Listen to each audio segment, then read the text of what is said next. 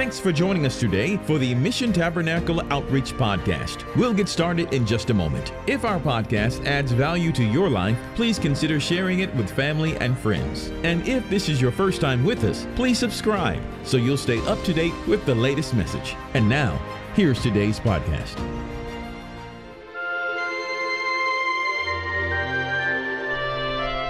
Hello, everyone. Welcome to another episode of Mission Tabernacles Just a Little R&R. I'm so glad that you could join us today as we're going to dive into Romans chapter 12. Sit back and relax and let's get started on today's journey.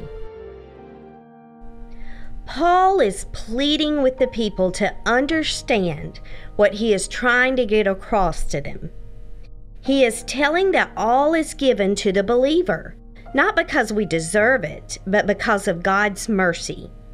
Because of the sacrifice Jesus made for us on the cross, the Holy Spirit cannot carry out His full purpose for our lives if we do not put our faith solely in Christ.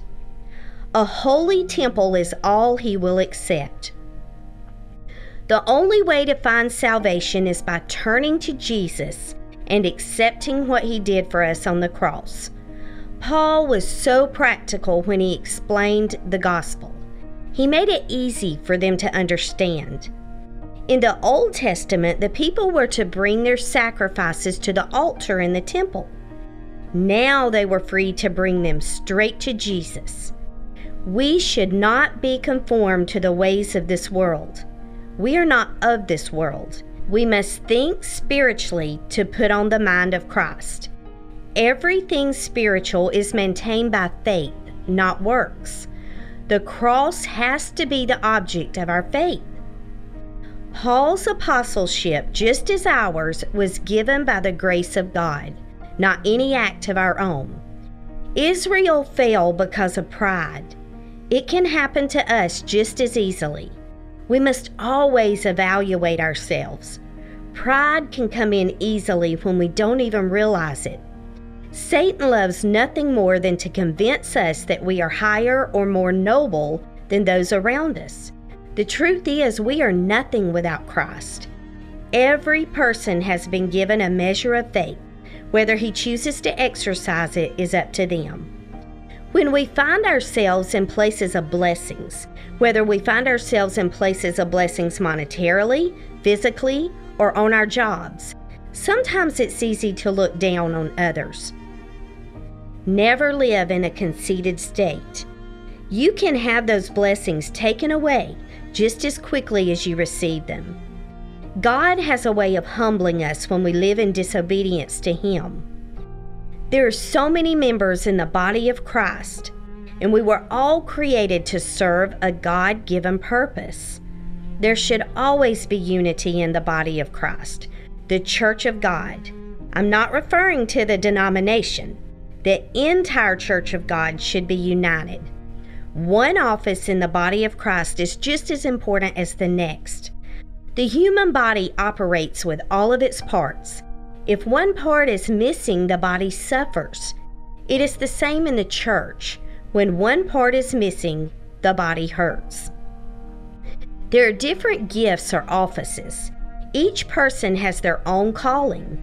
It takes the faith you have received to prophesy as it does all of the gifts. Verse 7 speaks to ministers or those who work in the ministry. Once again, we cannot minister without faith. We cannot teach without faith. Always make sure you are operating in the calling God has placed on your life. This is the way to be effective. Do not invade space you are not called to fill. This can hurt witness and ministry. I love to sing and play the tambourine. That is what I love to do. That is not what I am called to do. It took me getting my feelings hurt to realize that I was trying to operate out of my zone. We should simplify giving to others. Don't act as if it was a chore to give to someone. Don't make a big deal out of giving. We will receive our rewards in heaven. We should give with a heart of love. It is such a gift to be a person in authority and be able to show mercy with cheerfulness. This takes a person with an anointing on them. Always edify and exhort those under you. All men were created by God. There is good in everyone. If you fake love for someone, it will show. If you are hypocritical, people will never believe you truly love them. Instead of stirring evil, we should turn our back on it. The enemy loves to tear Christians down. Sometimes he uses other Christians to do this. Do not fall into that category. Stand fast and firm in the things that are good. Have you ever felt closer to your church family than your blood relatives? This is because the closeness of believers is closer than the relationship of relatives that are unbelievers. We long to be with those who believe as we do. Work with fervency or zeal. Work with diligence. Pay attention to detail. Be responsible. Look to the Holy Spirit to guide you in your work. Serve Him in everything you do. The Holy Spirit will guide you. Honor others. Never be lazy, slothful, or careless on your job. Remember, you will reap what you sow. Rejoice in hope and always believe God. Honor God in all you do. Give Him the glory for successes and thank Him for the times of testing. They've taught you to trust Him. The Bible tells us to pray continuously. This means train yourself to pray about everything. Let your hope be a joy to you. Pay attention to the needs of your fellow brothers and sisters in Christ. Show them kindness. Help supply their needs when you can. Show kindness to everyone, including strangers. The scripture says we can entertain angels unaware. It also says, Love your neighbor as yourself. That includes everyone. That lets us know we should have no enemies. This is a hard one at times, but we are told in verse 14 to bless those who persecute us. That means speak well of them. Bless them, don't curse them. We should never pronounce judgment on anyone. Leave judgment to the Lord. Vengeance is not ours. We should be sincerely happy for other believers when they are blessed. We should also be sincerely sorrowful for those who are experiencing grief and sorrow. Whether rich or poor, small or great, we should treat each person the same way. It is wrong to be a respecter of persons. Your true colors begin to show when you treat a person of low estate with dignity when there's no one looking. God sees the things you do in secret when no one else knows. Never give evil for evil. We should do right the opposite. We should always represent Christ. Christ turned the other cheek. Never repay evil for evil to any person. You may be the one who could reach them just by your actions. We cannot control the actions of others. We can only control the actions of ourselves we should respect other human beings. If a person is acting in a manner that is hard to deal with, there's something underlying going on in their life. Don't take God's work in your own hands. Wrath is for Him to show, not us. God has a way of turning a person's wrongs into right, but we have to let Him do it. Treat your enemies good. If they are hungry, feed them. If they are thirsty, give them drink. In the Old Testament, coals of fire were taken from the brazen altar and placed on the altar of incense. This represented judgment turning into intercession. We are representing God when we show mercy to an enemy. Instead of judging them, we should intercede before the Lord for their soul. I am so thankful God never gave up on me. We should pray the same way for other people. One day they'll be so thankful that you never gave up praying for them. If you repay a person evil for evil, it only breeds more evil. It is a cycle that only God can break.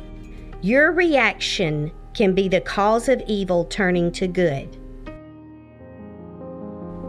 Thank you so much for joining us for today's podcast. Do you feel the Lord tugging at your heart today? Maybe you have not turned the other cheek. Maybe you have repaid evil for evil. It's never too late for Jesus to change your heart. If you would like to accept Jesus into your heart today, we're going to pray. Just ask Christ to come into your heart and forgive you for your sins. Believe in your heart that He is real, just as the Word tells us in Romans 10 9 and 10. Let's pray. Dear Jesus, we come to you today. God, I thank you for each and every listener. God, I pray if there's one here today, God, that has not accepted you as Christ, that they will ask you into their soul. Just say, Dear Jesus, come into my life. Forgive me for my sins. Make me a new creature in you. God is waiting. He is waiting for you to come to Him, and He's going to pour His Spirit out upon you. When we trust in Christ, He makes us new creatures. And you are forever promised an eternal home if you will stay connected to the one true vine. Dear Jesus, we give you praise and glory and thank you for all you do. In your name we pray. Amen.